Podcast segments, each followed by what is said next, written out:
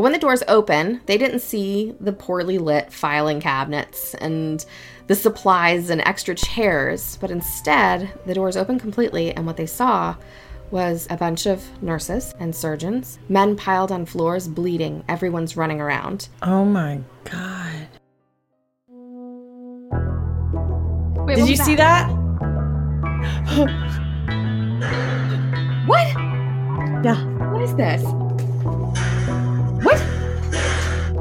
Oh my gosh, what's going on? I know. This is the part that's scary because nothing's happening. Oh!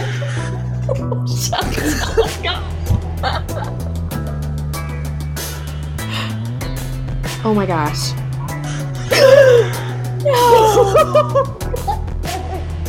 no! That was scary. That was scary. That was scary. It's time for girls and ghouls. Okay, let's talk about it. Recording. we can't count. we don't know how to count. We missed that episode of Sesame Street. I started a one, two, three. You started a three, two, one. Yeah, I don't know. It felt more final counting. I was We like, we could just meet at launch. two. That's what we did. We were about like, two. Wait, something didn't work there. Something didn't work there. Now, in our defense, we're a little bit, we're a little bit Verklempt. Yeah, we're a little emotional because right before we hit record, we got the trending news thing that Will Ferrell was taken to the hospital due to his SUV or someone's SUV flipping. It was his. It was his, okay. And I'm telling you, if 2018 is anything like the previous years, and they take our Will Ferrell or our Bill Murray, I'm putting this in the universe right now, like the people do. Those two must be exempt I will be inconsolable. For days. Listen, when I got the news about Robin Williams, Oh days, my god. days, Yes. and then everybody started posting that freaking meme.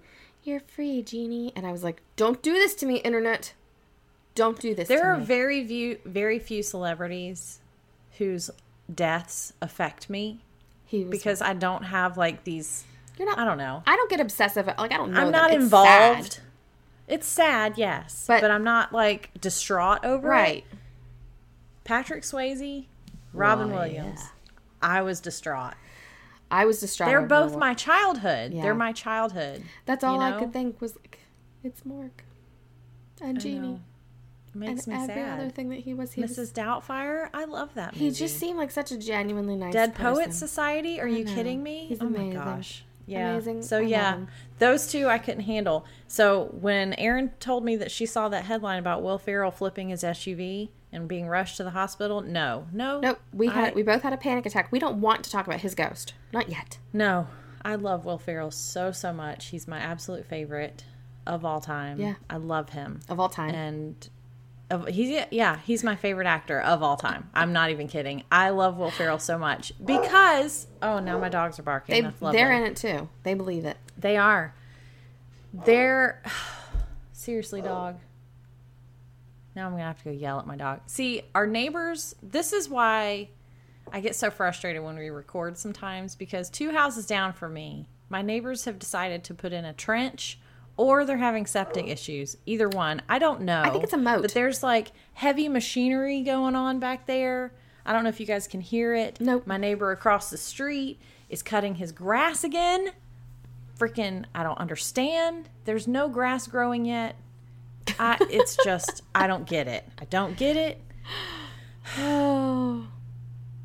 Luckily, I don't hear anything. I mean, I'm Well, only that's good. seventy. You'll probably hear it when you're editing because mm-hmm. that's how I am. When you hear stuff like the plane of doom that flies over, Yeah. I don't hear it when I'm recording, but I hear it in editing. well, guys, this just adds to the the ambience of our ghost. By the way, she's Erin. and she's Kirsten, We decided we need to introduce ourselves. and together we are Girls and ghouls. girls and ghouls. I was like, what's our celebrity couple name?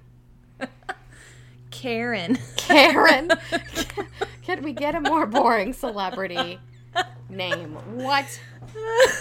Karen. I mean, I don't really know how else you'd put our names together. Well, because they Erin and Karen. Karen. I don't know. Karen. That sounds like a food. Yeah. Karen. Oh, good. They turned it off. There we go. They Anyway, believe in us. I yeah, I was distraught And but I read the TMZ article about it and it was funny because it said, first of all, he's fine, mind you. He's been released from the hospital. He's okay. Thank you. But they said that he was coming from a Funny or Die event where he was dressed as Ron Burgundy. And that just makes me so happy. And I can only imagine how hilarious that must have been for the first responders because they go to the SUV and they pull Ron Burgundy out of the freaking SUV. Do you think I love it See, so much. This is what I wonder about like EMTs and whatnot. Like when especially in that area, if you have to like pick a celebrity up, are you able to like disconnect enough Oh, to be I'm like, sure. I'm a professional? But that's I mean, I'm sure. I would imagine. I would imagine if you're a first responder in you the have, LA like, area, you have that. to. Yeah, like you. They they probably are like, listen, safety and lives first, fangirl later. fangirl later. Yes, And you know that they were. You know that after all of a sudden that they were Oh, like absolutely. all those big burly dudes were jumping up and down like Ron Burgundy. Oh my God, it's Will Ferrell." I put him on a stretcher.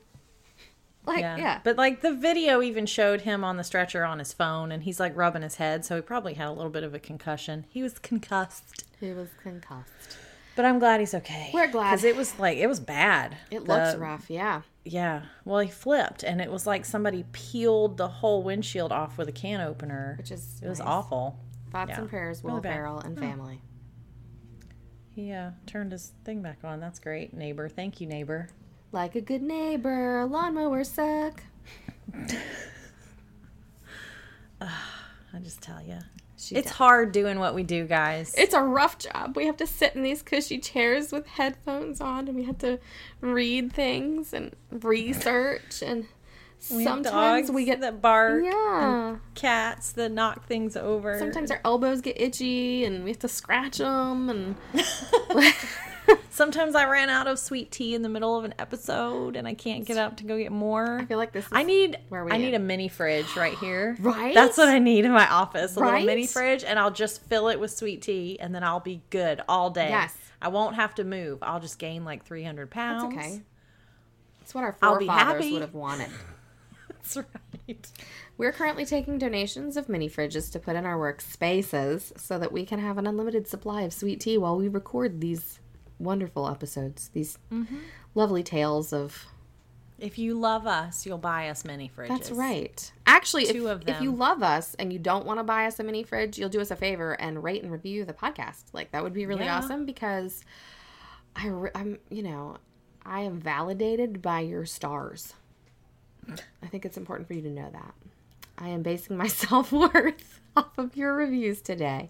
Just kidding. But go, rate, review, subscribe, share, write a jingle, All the things. do all Yeah. the things. Oh my gosh, if you write a jingle, that would be amazing. Yes, send it to us and we'll play it and Send us your love it. story. Send us your story. Yeah. If you if you write a jingle and you sing it and record it and send it to us, we will send you a t-shirt. I promise you. I will buy you a t-shirt of your choosing. A girls and girls t-shirt of your choosing. Hallelujah. Because that would be amazing. if we be. end up using it as the jingle, Yep. You can have a t-shirt and a sticker Go. and our undying love. And that's worth more than a t shirt and a sticker. It totally is. It totally is. So, go. Yeah. Do this. Who's to go? Who's uh who's going first? You're going first today, right? I'm right? going first. I am going Okay. first today. Are you ready?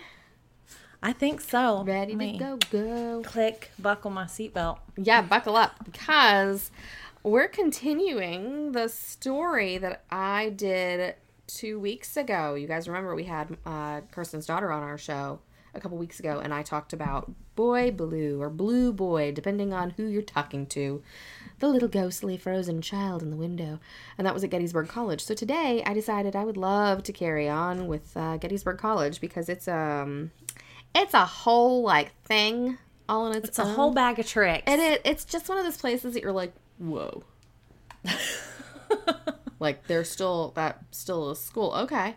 So, as you all know, Gettysburg is where we had the Battle of Gettysburg in the Civil War. So, it's got some blood stains. I'm not going to go into the full history because this is not history class. But the Gettysburg College is in Gettysburg, Pennsylvania. It was founded in 1832. Um, it was originally the Pennsylvania College. That's what it was called. But in June of 1863. I'm very proud of myself for actually knowing some of this stuff because I, I was like, let me double check this, and it was right. So thank you, history teachers, throughout my life. Pennsylvania was invaded by Confederate forces during the Gettysburg campaign, and during the Battle of Gettysburg, Pennsylvania Hall, which is a dorm at uh, Pennsylvania College, was used as a uh, as like a work station um, and also a hospital for surgery for both Confederate and Union troops. And there you go. Yeah, Gotta love stuff that was converted into a freaking hospital during a freaking Civil War yeah. So let's because you know it's gonna be ghosty. Yeah, so let, us talk. Let's talk a little bit about this. We're not going to go into like the full thing because it doesn't matter. I'm going to talk about the relevant stuff here. So, um, neither the the Union nor the Confederate parties knew that they were on opposite sides of Gettysburg, and they both were like, "Hey, let's go trek out and see where the other people are." Gettysburg at the time was primarily used for rail working, like railroad working. Like they, you know, transported stuff. They had a train, a very like thriving train system. Um, lots of civilians. It was not. It was not set up for a battle and it was not prepared for a battle. Neither were the people. So when they both decided, very coincidentally, on the same day to go walking through Gettysburg to scope out the location of the other party, they unexpectedly ran into each other and that's when the battle ensued. And just as quickly as it started, it ended. So we're talking July 1st to July 3rd not a very long time, but during that period of time, over 51,000 people were killed.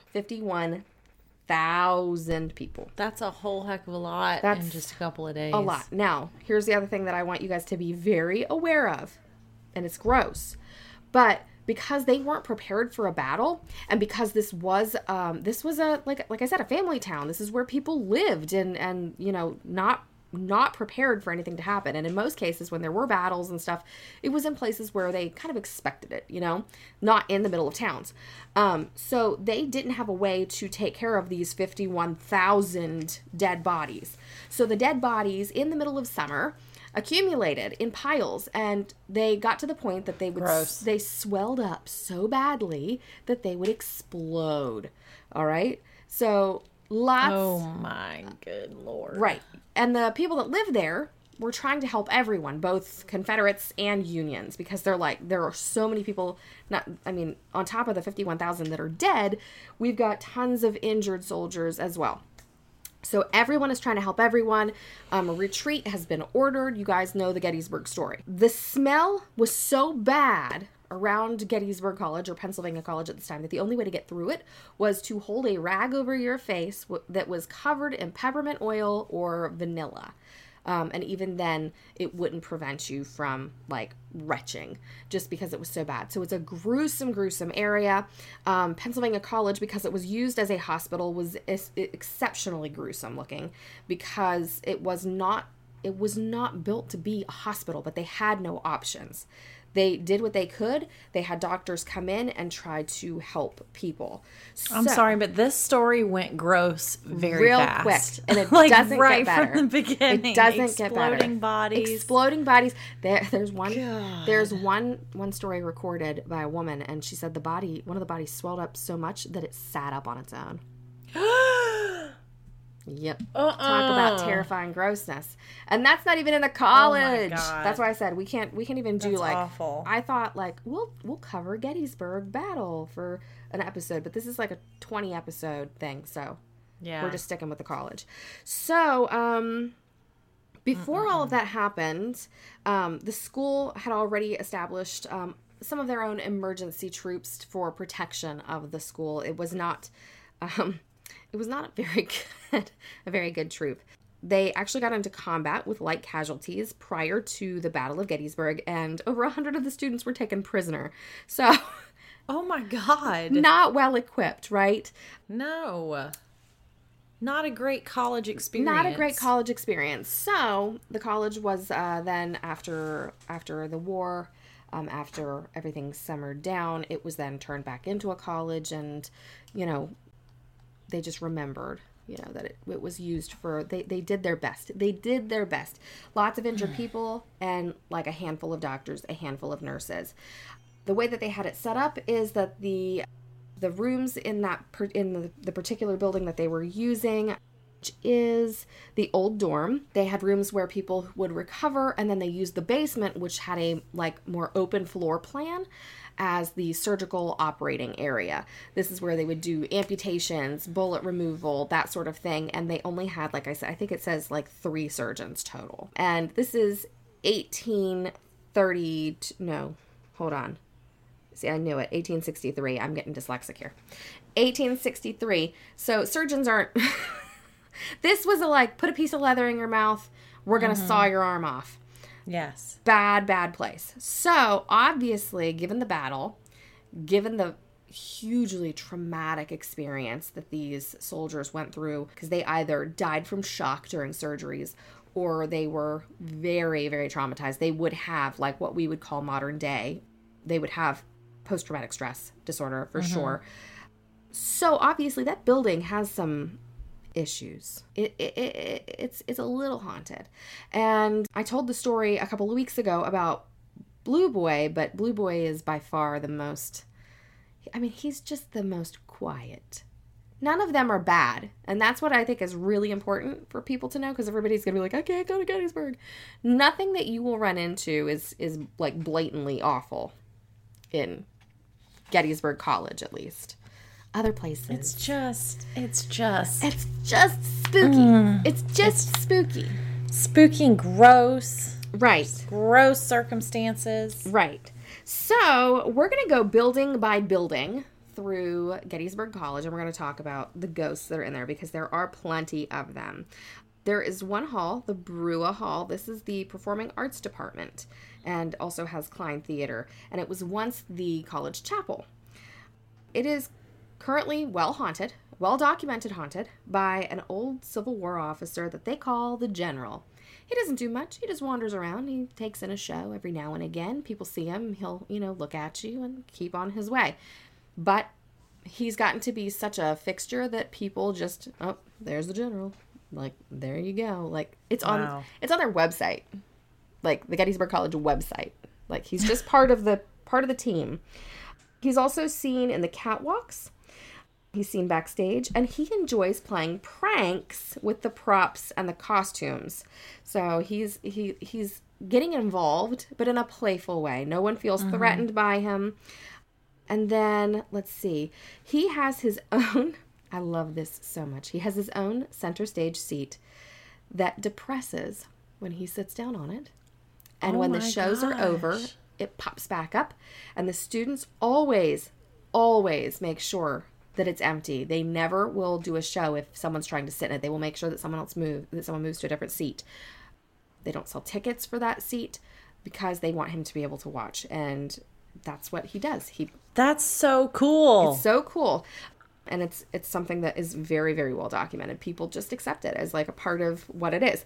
So, there's Brua Hall. There's also Glatfelter Hall. Now, this has a little bit of a legend tied to it, which I, I do enjoy. The legend says that a young couple climbed to the bell tower of Glatfelter in a suicide pact.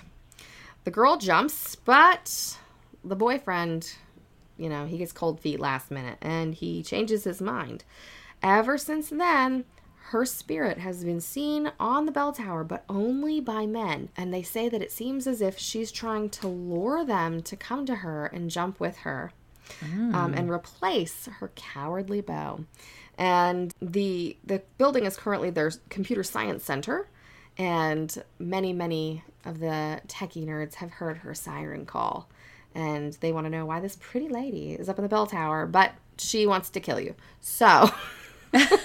so don't go up don't there. Don't go. She's pretty. Desperate nerds everywhere. Heed our don't call. do it.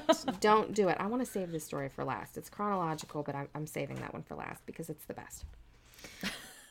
There's another house called the Red House. This is an off-campus apartment house that is, that was used uh, for the women attending Gettysburg College, and it said that the grave of a Civil War era girl is in the backyard, and she haunts the house.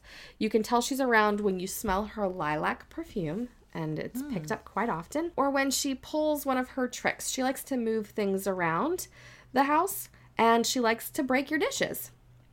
Oh. Yeah. It's not very nice. No, she's not very nice, but she's a younger girl, like 12, 13 years old. And she just is like, hey, you're in my kitchen. Honestly, this is my thought on this. She's a teenage girl. She's hungry. Mm-hmm. Eternal hunger.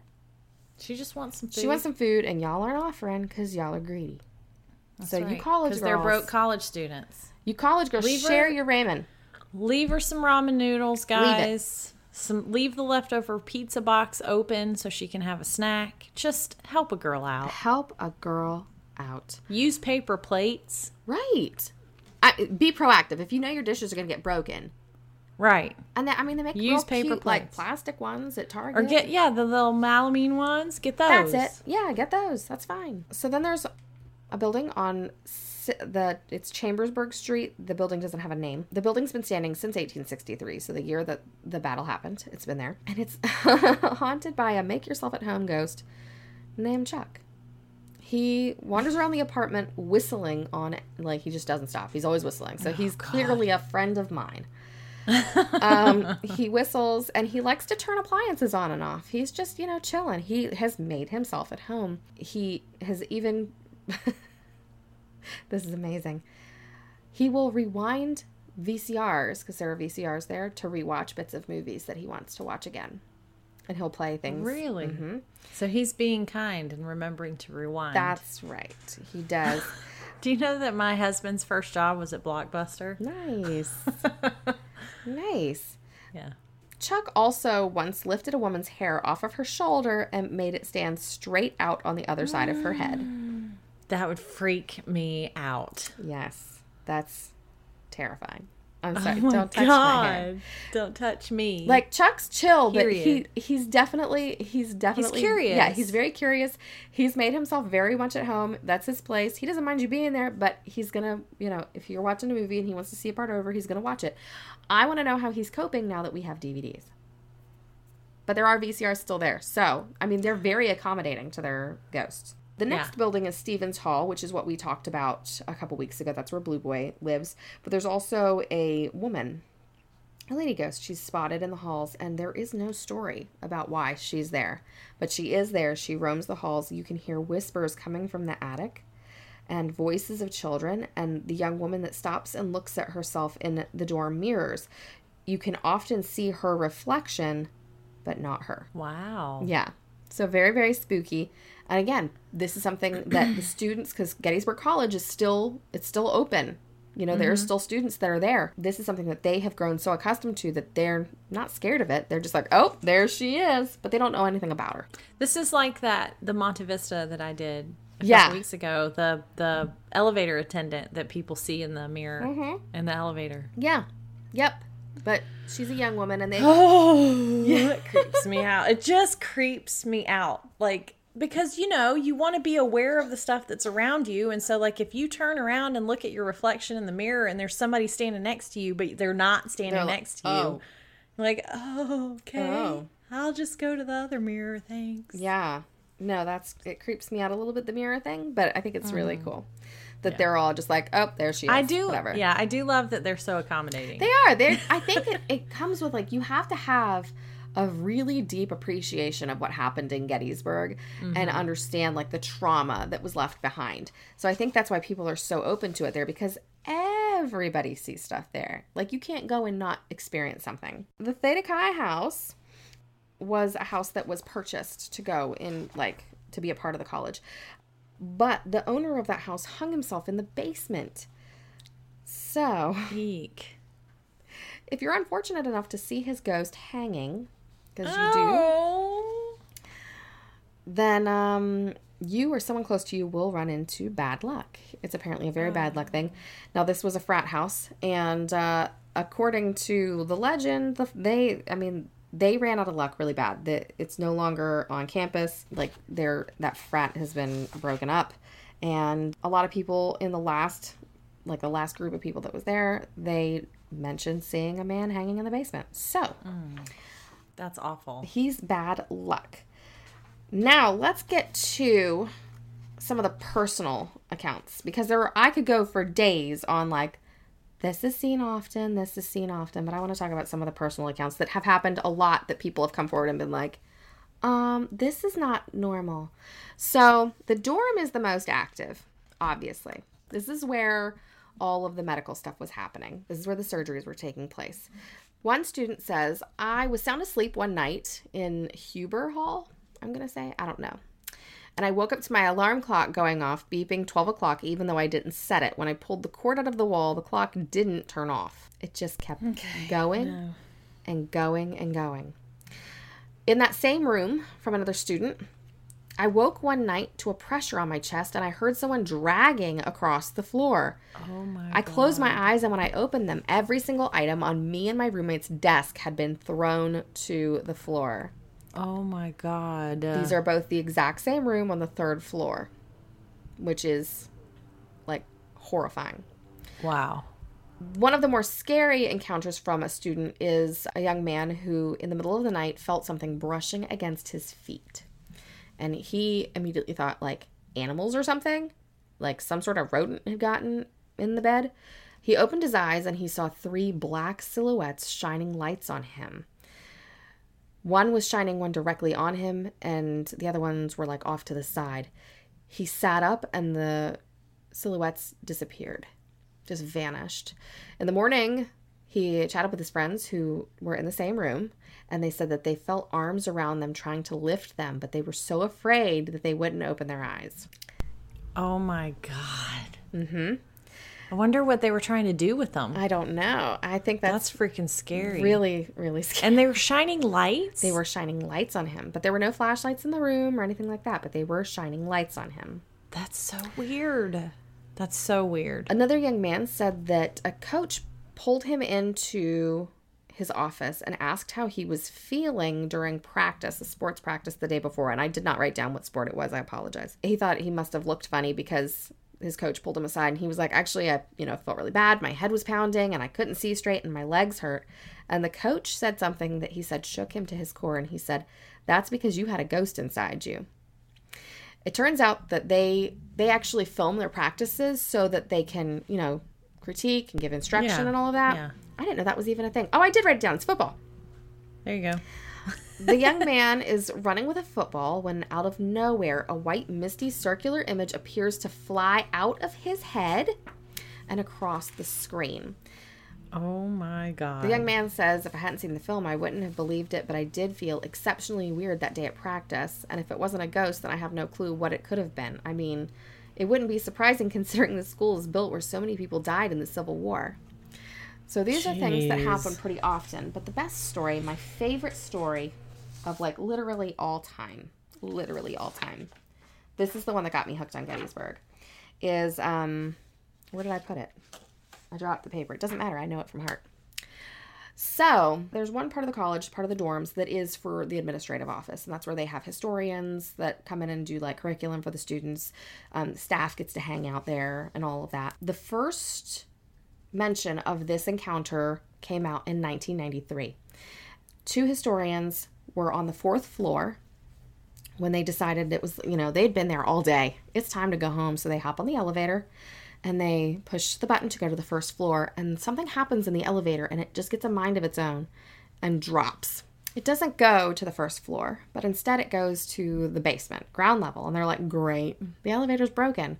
And they're a little bit panicked because this is 93. It's not like you can hop on your cell phone and be like, hey, uh, elevator is stuck at the bottom. So they're pushing the button, they're trying to get it to like do something, they're trying to hit the alarm, nothing's happening. And they're at the point where they're ready to try to use the little escape hatch in the roof of, or the, the ceiling of the elevator. But as they're trying to figure this whole thing out, the elevator door starts to make a noise and the door slowly slides open. So they're like, okay, that's fine. We'll take the stairs. We'll go up the stairs. We'll get through it. Now, at the time, the basement was being used as a supplies and files thing because 93, you don't have computers to keep files on. They kept everything in folders and in filing cabinets, and everything was in the basement. They were well acquainted with the basement. But when the doors open, they didn't see the poorly lit filing cabinets and the supplies and extra chairs, but instead, the doors opened completely, and what they saw was a bunch of nurses and surgeons, men piled on floors, bleeding, everyone's running around. One of the historians said that it was like the world was in slow motion and he was frozen in place and he was oh watching a surgery. God. Watching a surgery happen with these surgeons and they're exhausted they're sweating he can make out the just the rivulets of sweat running down their faces. He can see the panic on the nurses faces as they're rushing to grab rags. He can hear the sounds of the men laying on the floor waiting for their turn because everybody was waiting for their turn. And it suddenly hits him oh my god this is not normal so he starts to hit the button to close the door. He doesn't even want to leave the floor. He just wants to close the door. But he mm-hmm. he's so afraid he can't move. He's moving in slow motion, and he starts to hit the door, uh, the the button repeatedly. The woman that was with him couldn't move. Period. She was terrified watching this whole scene unfold in front of her, um, because she said you could smell the blood from the surgeries. Oh my god. No one paid any attention to them. It was like watching a scene out of history, and eventually the door slowly starts to creak closed. But as the door is closing, the surgeon turns, looks them right in the eye, and gets a look. The man says it looked like finally someone to help because they were so overwhelmed with all the people. The woman says that that wasn't the look. The woman says the look that she, like the vibes she got from the look, was one of desperation and just hopelessness. Like he had given up, like, this is it, my eternal shift. Um, the doors eventually closed. The elevator operated as normal and took them back to the first floor, and they never took the elevator again during their time of employment. People chalked oh that up to craziness, but it's been reported by staff members, by students, and will still happen to this day. There's a, a report like every two years of going down to the basement and seeing this whole scene from history replay out in a place where they still are using it for extra chairs, filing cabinets, and things that uh, that you would have in an admin building. Oh my god, that's so freaking scary. Terrifying. And uh that's that's Gettysburg College, guys. That was amazing. I've got goosebumps a mile high. Isn't that the best story? Oh my! Gosh. I love it because they're not. None of these ghosts, aside from the woman who wants to lure you to your untimely death, none of these ghosts are they're not harmful. They're not doing anything bad. And a lot of it is just a like a reenactment like a replaying of history. And that basement that's incredible. Like the historian one of them because he actually he submitted the story himself to a book that was published locally called the ghost of gettysburg. And you can probably pick it up at any library. And it's an amazing read. I highly recommend it he said that it, it changed his perspective as a historian because he looked at everything very science based, very fact based. Like, this is what's mm-hmm. recorded, but it doesn't give you an appreciation of the intensity of the moment.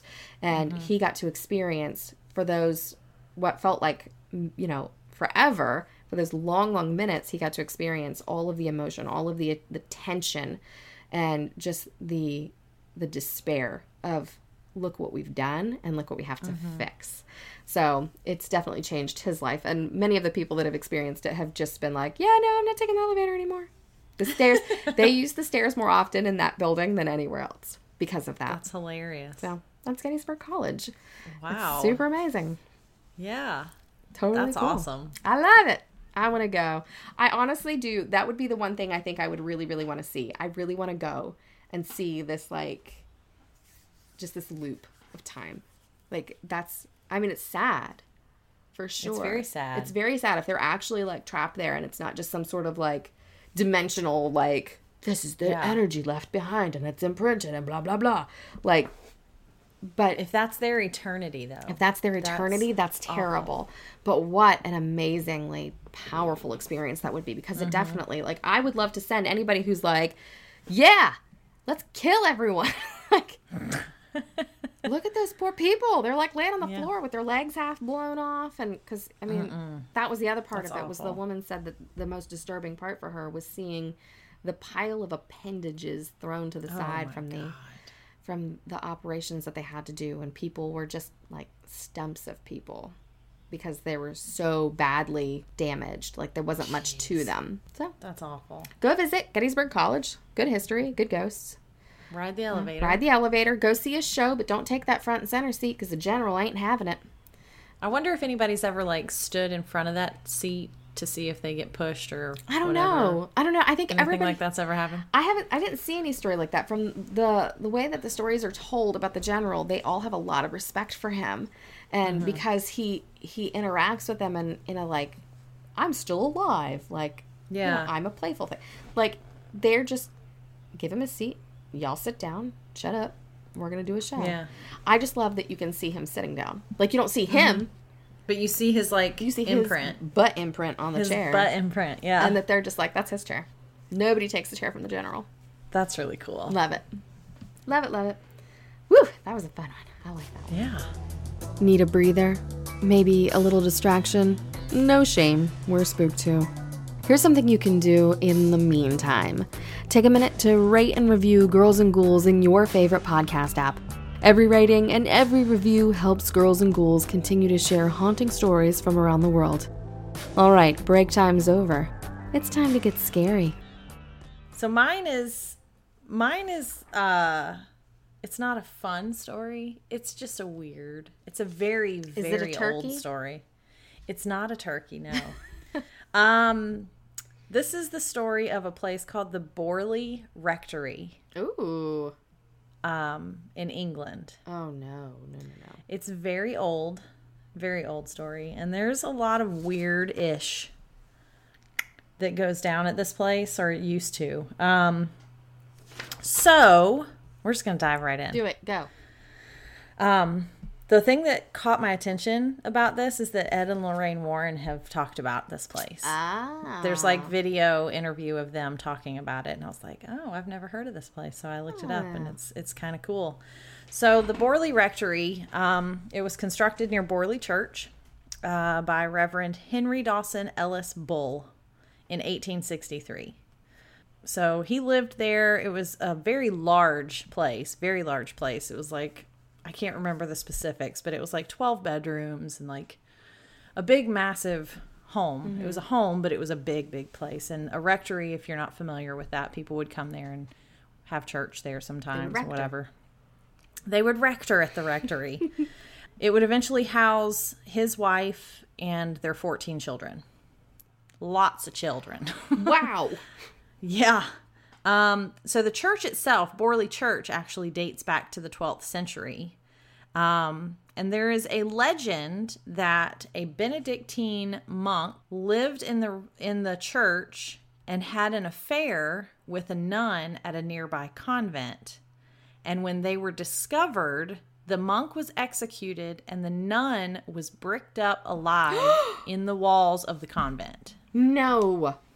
That's the legend. Oh my gosh, they take that stuff seriously. Yeah. So hauntings start as back as as far back as like 1885. People would report when they visited the rectory that they would hear footsteps. Um, a lot of people reported over the years seeing a phantom coach and horse-drawn carriage pull up to the house, No, no, no, no, no, no. and people would get out, and then it would just be gone when they'd open the door. No, no, no. Some people, four of the rector's daughters actually, reported seeing the ghost of a nun about 40 yards from the house in the garden walking around. I mean, actually, that's as long as it wasn't the one walled up, like, because that's just That's who they think it was. No, well, I mean, at least she's free from the wall. Yeah, but they reported seeing a nun.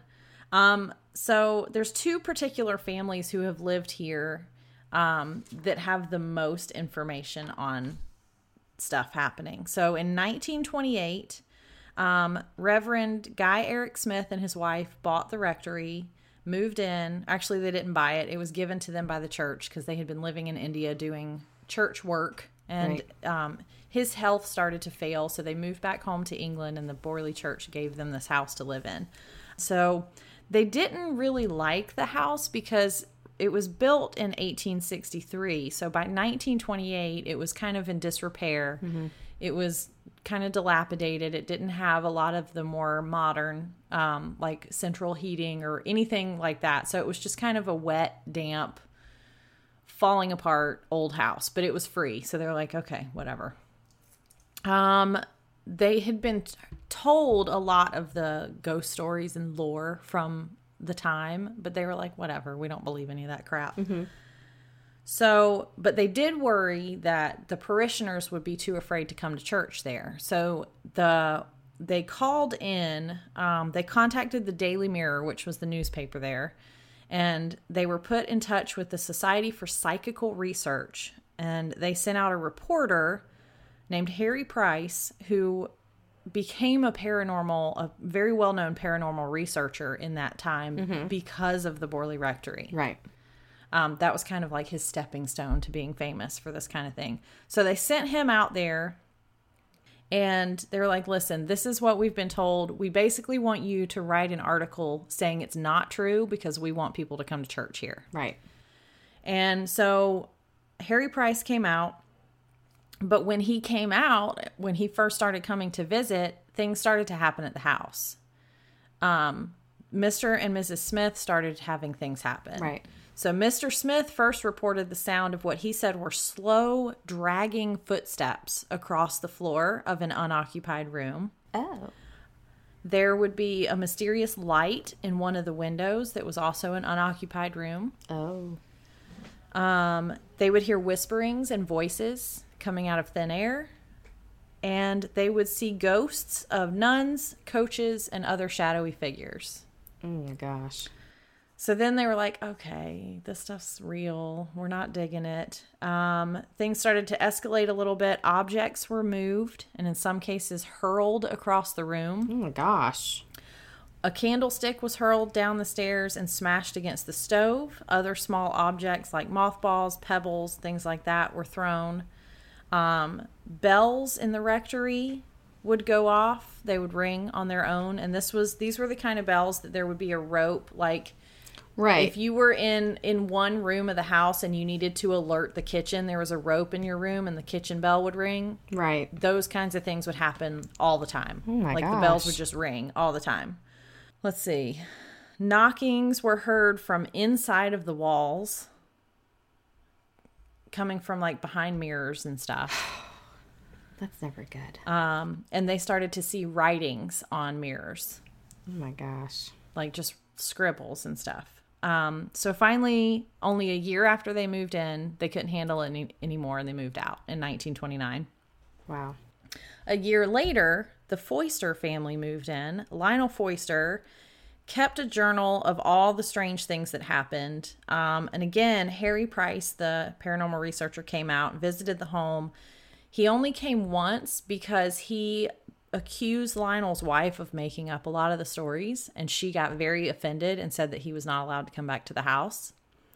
oh my gosh. Yeah, so she's like, I'm not crazy. This stuff is happening, whatever. And um, so, anyway, his wife, Lionel Foyster's wife, Marianne, told her husband all kinds of stuff that happened. And we've talked about this before. Some people are just more sensitive than others, right? Right. So, things happen to some people that don't happen to others. So, apparently, she was sensitive. Right. Um, She said that there were multiple occasions where her body was physically thrown from the bed. oh my gosh. Yeah. And now, mind you, this was probably this was in 1930, so this was in most likely when they slept in separate beds, Right. Maybe even separate bedrooms, Right. So, you know, Oh my gosh. but she said that she was physically thrown from the bed multiple times, like dead sleep, thrown out of the bed. wow. Um, On one occasion, this is where I got the name Adelaide from in the previous episode. Oh. their their daughter, two and a half year old Adelaide, was attacked by something horrible. wow. Um, twice, Lionel Foyster tried to conduct an exorcism. He was a reverend and he tried to conduct an ex- exorcism, but it didn't do anything. In the middle of the first attempt, he was struck in the shoulder by a fist sized stone. wow. Um, so he kept a journal from the very first day that they moved into the rectory, and he recorded that on that very day, he, his wife, and little Adelaide heard strange footsteps around the house and a voice calling, Marianne, dear, which is his wife's name. I don't like that. I don't like that either. So that was from day one. Oh. Um, the footfalls were followed by other noises. The bells would ring without somebody pulling the ropes. Bottles and pebbles continued to be hurled down the staircase. They would smell perfume in different parts of the house. They would see writings on the wall. Furniture would move about the house. Different objects would just disappear. Um, all kinds of strange stuff. Right. Some of these things were witnessed by visitors and neighbors also. Mm-hmm. Um, and then, of course, there were the ghosts of the nun. Also, they reported headless horses pulling Headless the coaches. horses. Headless horses. See that? That's messed up. And then they also said that they saw the ghost of Harry Bull, who was the the guy who built the rectory in the first place, the original Wow. rector. Um, they moved out when Lionel's health began to fail. Wow. So when the house went empty, Harry Price, the paranormal researcher guy trying to get famous off of this, he actually rented the home for one year and he lived there from May of 1937 to May of 1938. And he put an ad in the Daily Mirror and recruited 48, quote, investigators who were just people who were curious yeah. to come and do different kind of clinical observations is what he called them. So in March of 1938, there was a woman named Helen Glanville. She, I think she was a medium in London. Mm-hmm. She conducted a Ouija board sitting in Streatham in London, and she told Henry Price, Harry Price that she made contact with two spirits. The first was that of a young nun who identified herself as Marie Lairre. I'm sure I'm mispronouncing that, but some French name. No, that's the way it is now. Marie Lairre. That's it. Um, she she said that she had been murdered on the site of the rectory. Her answers were consistent with the local la- legend. Her French name, though, was a puzzle. She was a French nun who left her religious order, married, and came to live in England. The groom was supposedly none other than Henry Waldengrave, the owner of the 17th century manor house. Um, he was convinced that the ghostly nun who had been seen for generations was this Marie woman, condemned to wander restlessly as her spirit searched for his burial ground, and the wall writings were her pleas for help. That's sad. It's very sad. Um, so the second spirit they con- that she made contact with identified himself by a name Sunex Amures. I don't know if I'm saying that right. Um, he claimed that he would set fire to the rectory at nine o'clock that night. He also said that the bones of a murdered person would be revealed. Oh. So the rectory eventually did burn down, but not that night. Um, this was in 1939. uh, 38, sorry. He was the spirit was contacted in 1938. The rectory burned to the ground in 1939. Oh. Um and they found bones. No.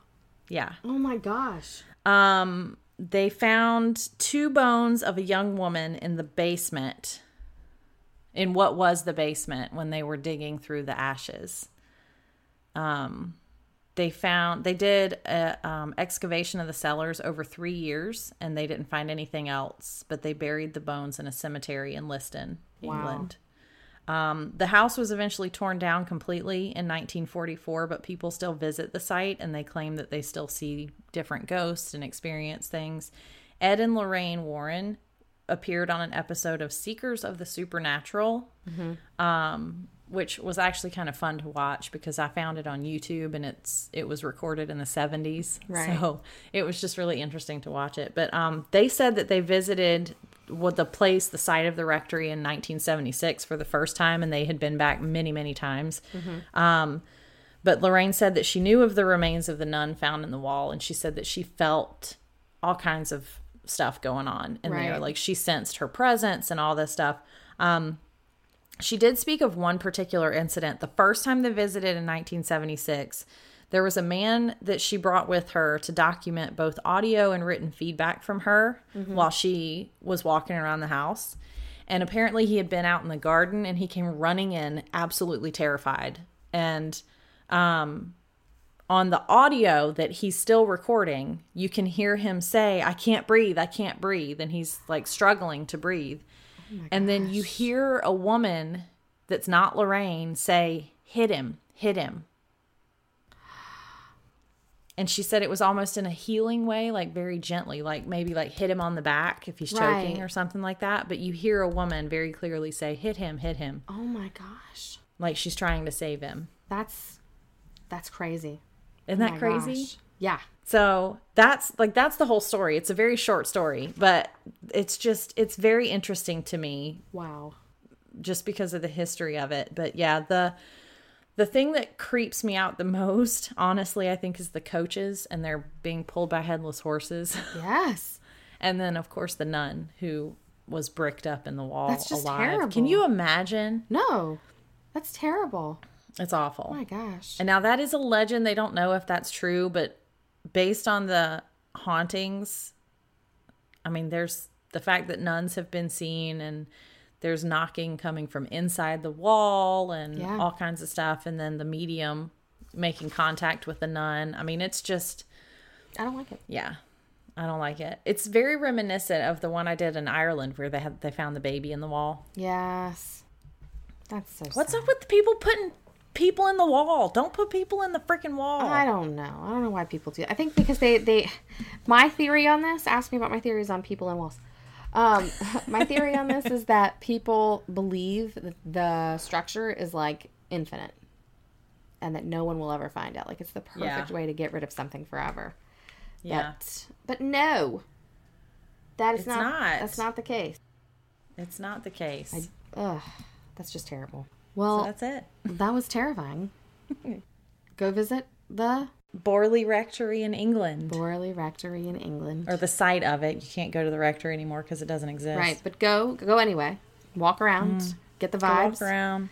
take some pictures, um, send them to us. See if uh, see, I- I'd like to see a headless horse, See, ghost of, not alive. No, no, I mean Like- like, a picture.